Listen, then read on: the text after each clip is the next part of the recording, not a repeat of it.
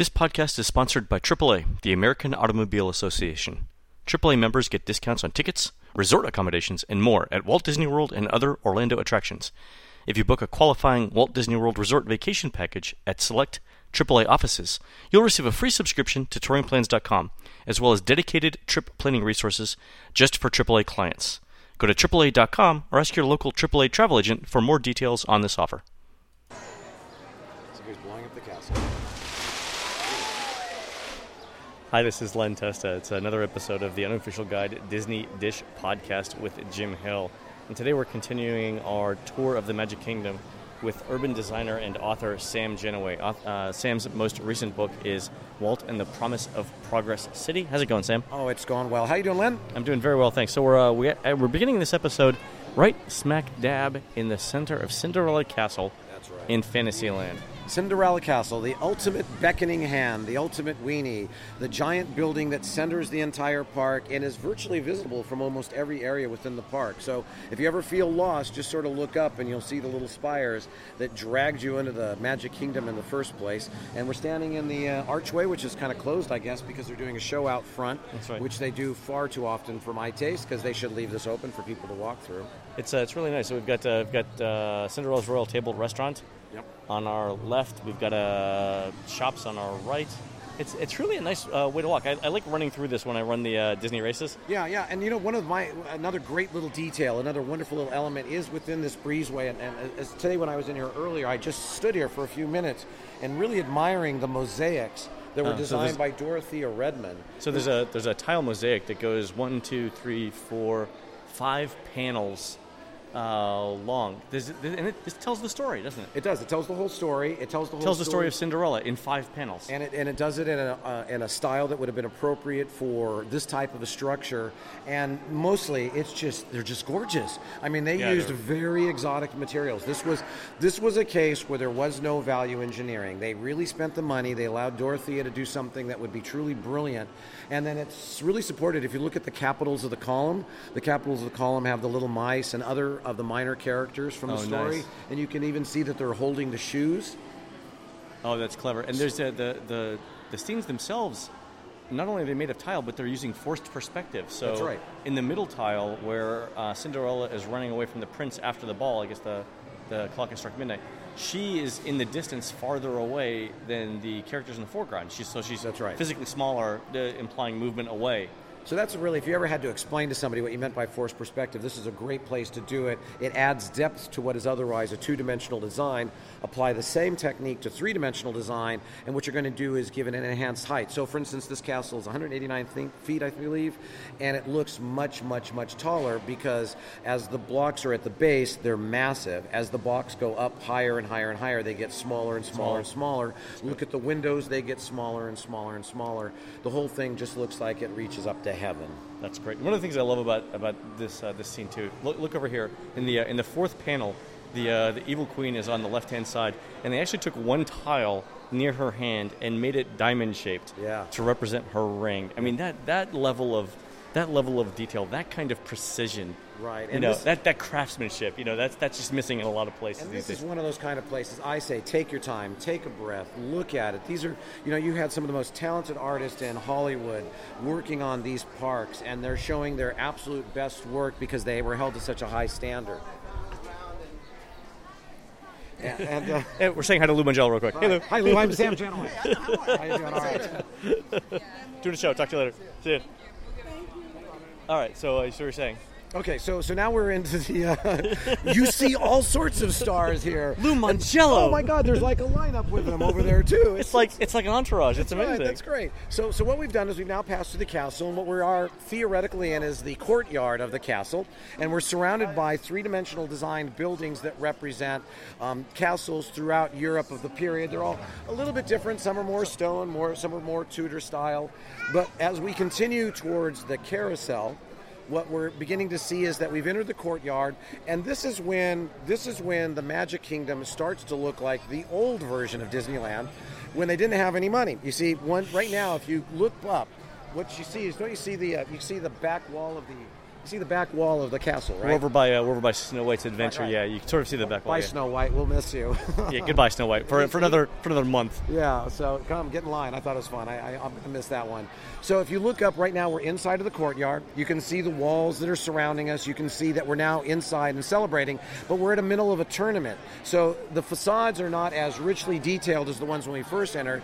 Instead, the facade for PhilharMagic, for Snow White's Adventures, look more like um, they look more like the tents from Eyvind Earle's Sleeping Beauty, and it looks like tournament tents That's right. and, and, and, and in Disneyland, when they first built it, Walt really didn't have enough money to do it, so that's how they dressed these. For some reason, at the time, they decided well, at the Magic Kingdom to mimic Disneyland, and then in '82, in Disneyland, '82, '83, they tore Fantasyland down, and they rebuilt the entire Fantasyland into three-dimensional facades. And what we're starting to see now is that happening here at the Magic Kingdom. So, like how? Um, right now, we're standing. Um, where are we standing at right now? We're uh, we're over by uh, I guess we're um, uh, Friar's Nook. Okay, so we're at Friar's Nook and we're looking at the construction of the new Fantasyland. Right. What they're trying to do is to give a, a more defined sense of space. You know, when the submarine was out here, it sort of went on and on forever. And, and when the submarine was gone, it, it didn't tie everything together. You didn't have a space. It wasn't like in Adventureland or Frontierland where you had buildings on one side and you had nature, infinite nature on the other. Right. Here you had buildings on one side and you had an abandoned submarine right on the other side. Fantastic. So what they've done is they're starting to build the outside of the castle wall so that when you first entered in here where all the dark rides are, you're inside the castle courtyard. When you go through where the steel structure that they're starting to gonna raise be a right gateway. now. Yeah, it's going to be a gateway that leads out to the fantasy forest, the enchanted forest. It's going to be a huge improvement, I, I, I believe, because what it'll do is give a better sense of time, space, and and and good urban planning. You kind of have to think of spaces as outdoor rooms, and, and this is a good concept. A good space, a space that has that higher degree of life, that quality. It feels like a room. There's four sides to it. Right. There's a good solid ground plane, and there's edges to the buildings that kind of perceive as a roof. And when people go through spaces, psychologically, the two areas that you focus on the most are the ground plane, the places where you're walking, which is where you want to put the best materials because it's the places where people will touch it. Okay. And you want to deal with the edges of the buildings because that helps to define where the sky is for you. What's in between the ground plane and the edges is less important, although in a lot of places at the Disney parks, they go through the trouble of making sure what's in between is also of the same high quality and standards. Oh, that's great. So the uh, so the the wall that's going to represent the edge of sort of the castle area is is really only going to be about. 30 yards outside of the, the, the buildings that we know of now in Fantasy? Yeah, maybe yeah, it's 40 going to be yards? like a small courtyard, and, Yeah. and it'll, you know what it'll feel like? It's going to feel like a very intimate, cool little space. I, I mean, it's just proportioned well. There's certain mathematical proportions that tend to create the best possible spaces. We- are you going to talk about the golden ratio now? uh, no. Okay, but- all right, thanks. but that is one. I mean, there is, Yeah. you know, if you think about it, humanity's been around what some Three- ten thousand three- years, three, four, five, and and we know, and we've and we've kind of learned how to do things right. I I'm always reminded that the best public space probably ever anywhere in the world is Palazzo San Marco in Venice, and that was built over a period of like 700 years. But it has it, it wasn't just one person, but it still ends up hanging together and becomes very valuable. And one of the reasons why that works so well, and why I think this area is going to work well, Mm-hmm. is it's going to be at the crossroads of activities, and you're going to have activity nodes surrounding it. So what's an activity node? Activity node is um, it's a it's a physical as for the circus thing. Uh, it's a physical an activity node is a physical activity that works like a draw, kind of like the weenie. So if you go into a hotel, an activity node would probably be the front desk where the concierge. Ah, is. got it. When you go in Okay. the hub, the Place- activity nodes are the gateways okay. uh, uh, into the different lands. You know, this is really cool. I, I noticed this really for the first time. I I, I, I, So I we- don't get out here often. We just uh, we just transitioned. We're over by uh, by Mad Tea Party, and we just transitioned from the gray concrete of the old kind of Fantasyland. We're, we're walking over towards Storybook Circus Land, where they've uh, they've completely redone uh, not only the uh, the attractions but also the pavement. And this is a case of I believe these are circus trains. That are Right. So you can in. see the you can see the train tracks or the wheels. The Yeah. wheel, yeah. So it's it's this is another example of I think as they continue to remodel the park and they get the opportunity, they're going to start to tell the story with your feet as well. And you look down, and I, I thought this was really quite brilliant. And as we get a little closer to where the train station is and where Casey Jr. is going to be, we also begin to see. Um, Train tracks that are embedded into the ground as well. So Ah. they're, they're using not only the walls, they're not only using the buildings, but now they're starting to use the ground to reinforce the story that you have. And, And I this is the, this is actually a, they've, uh, I think they're riding us a slightly different way today than they were even just a few weeks ago because the uh, the big uh, circus tent is now uh, up and uh, I think before we were riding a little more to our right. Yeah, I think this area is going to turn out to, to be quite beautiful. I, I've seen the model for it. It's pretty spacious too. I mean, this is a, this is a pretty wide walkway. That's right, and and uh, I had the good fortune of, of chatting with uh, former Imagineer uh, Marty Sklar at his house not too long ago, and he was very proud of the Imagineers that were doing the work for this project. They're some of the more of the younger team, and he just thought that they were really hitting some home runs. And it's a, and, and I was, you know, as a Californian, you always kind of get a little skeptical until I got to the train station. Is the train station. All right, before we get to the train station, let's talk about uh, Dumbo. So uh, right now, as we record this, one of the two spinners on Dumbo are open, and the uh, the big change though in Dumbo is the fact that you're now flying over water. Yes. Well, that's what they is. This is the same way that it is at Disneyland and Disneyland Paris. When they did the remodel for the Fantasyland. Oh, you know what? I've never just noticed this. We're Dumbo, right? We're Dumbo. They have peanuts embedded into the concrete. That's classic. That's very cool. Oh, And genius. look at even elephant footprints. And elephant as well, footprints and too. peanuts over by Dumbo. You know, That's I, I I highly recommend looking down, but occasionally look up because you're going to run into me, and I don't really want you to do that. Okay? That's great. Um, th- this is the uh, this is the same spinner like they have at Disneyland Paris and Disneyland. Right. When they when they they were building Disneyland Paris and they were doing the Fantasyland redo, they pulled the one that was meant for Paris and put it in California. Then they built another one, and then they've designed this. So this is very much more like California. yeah. The, uh, the, the water is a, is a nice effect during the day. It's dy- it's even more movement, even when Yeah. the ride is, is down. Uh, sorry, even when the ride is, is uh, stopped, Uh-huh. you still get the movement of the water. You get the sound. But at night, it's a completely different experience because there, it's it's lighted from the bottom. Yeah. Different colors. The the water is still moving. It's a it's it's a much better ride at night. It's, And, it, and it's good use of music that helps add atmosphere. And you know what? I'll show you how stupid I can be sometimes. I didn't realize until about three years ago that when Dumbo stopped spinning, all the Dumbos fly to the top. And I just one day went, oh wow! Yes, here's a bunch of elephants. There- a bunch of kinda elephant like the elephants are coming or going. I don't know. It's kind of hard to tell with elephants' feet. It's great. Yeah, it's right. They're sort of circular. So we're, uh, we're walking uh, walking past uh, Dumbo over towards the uh, the train station now. And I'm, I'm fascinated to see what this whole Casey Jr. thing is because that's just a It's a water play area. it's a water play area. Yeah. Oh, okay. It's All supposed right, to be pretty good. elaborate. All right, excellent. Yeah, because uh, Casey Jr. train, ride that at night, right in the caboose, facing backwards. It's like a roller coaster. It's quite cool. That's but fun. don't tell anybody that because that seat's usually reserved for me. Okay. All right, that's another another secret. So, here's a good idea of repurposing. You've got you know, Uh, the, old- barn. We're coming up on the barnstormer. Yeah, and this is, uh, you know, we've already invested money in the track. We don't necessarily need to reinvent the wheel. So we'll just redress the cars. We'll get a much more heavy theme that's much more cognizant. And you've got um, you've got flying, you've got Goofy flying through a sign. I haven't been on this yet because the line's been pretty long the entire time I've been here. Right. But it, it adds energy. It's kinetic energy. It adds kind of a nice sound, and it also has monkey feet in the ground in front of it. Oh, that's so- classic. So it's got uh, looks like yeah, monkey and people. That's uh, that's interesting. Yeah.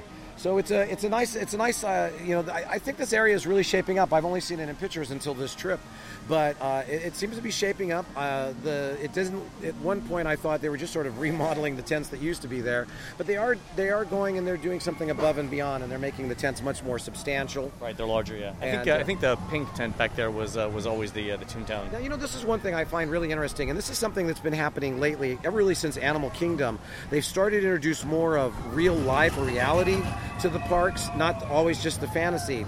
And I noticed today, because you can't see all of um, the, the Casey Jr. water play area, but the idea of having telephone poles with transformers on them Ah, that's right. and, and having the lights and the Oh, sort I of. didn't realize that. Yeah, look at that. They've And- uh, they've done miniature telephone pole, uh, sorry, electrical poles, right? and, and yeah, and then and then in the uh, in the world of uh, urban planning, the the Jane Jacobs, an author, and uh, Robert Venturi, a famous architect, kind of said that you have to have a certain messy vitality in a real city to sort of keep you on edge and alive. and that's usually because there are visual contradictions, quite the opposite of a theme park. And I'm interested to see that they're starting to do things like that because it didn't seem necessary to put the Transformers, but I don't know what the rest of the story is, so I, it's got me very curious.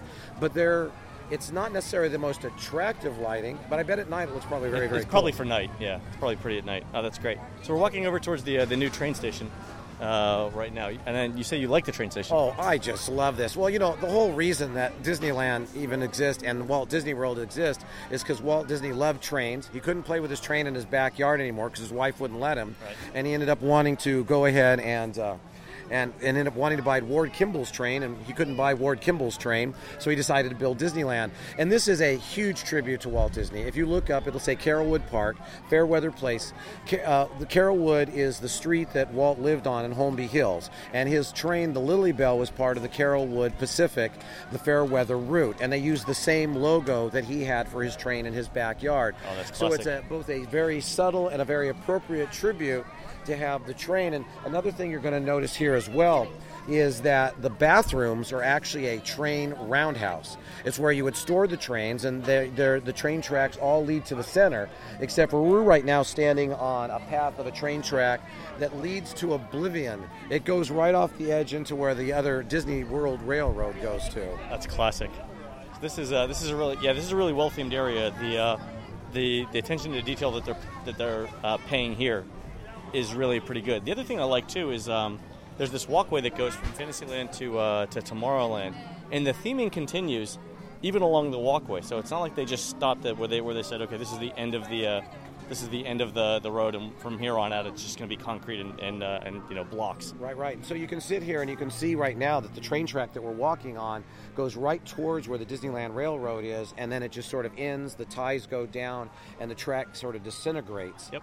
And uh, it's neat. I, you know, I, I, I'm, I'm really quite impressed. This is my first trip back when much of this has been happening. If the train station is the example, the level of quality that they're using, Right. then I think they're gonna they're gonna do a great job. Uh, another thing, I'm a huge Casey Jr. fan, as I said earlier. Look at the look at the Weather the vane? weather vane, and you can see it's the Casey Jr. train. Oh, that's great. So the weather van on top of the train station is the uh, the, the So Casey's. very nice, and and it really this is getting rid of that sort of sort of pop looking thing that used to be here, uh, Oh, and, and replacing this is Right. just that was well worth the money. Well worth it was well worth the trouble of everybody not being able to come out back here for a while. Great. We'll have to uh, we'll have to redo this episode once the rest of uh, uh, Fantasyland opens. Can't Well, wait. Yeah. Well, so we'll do it. We'll do it in stages then, because some of it's going to open by the end of 2012. Other parts will be at 2014. Excellent. Any uh, any parting words, Sam?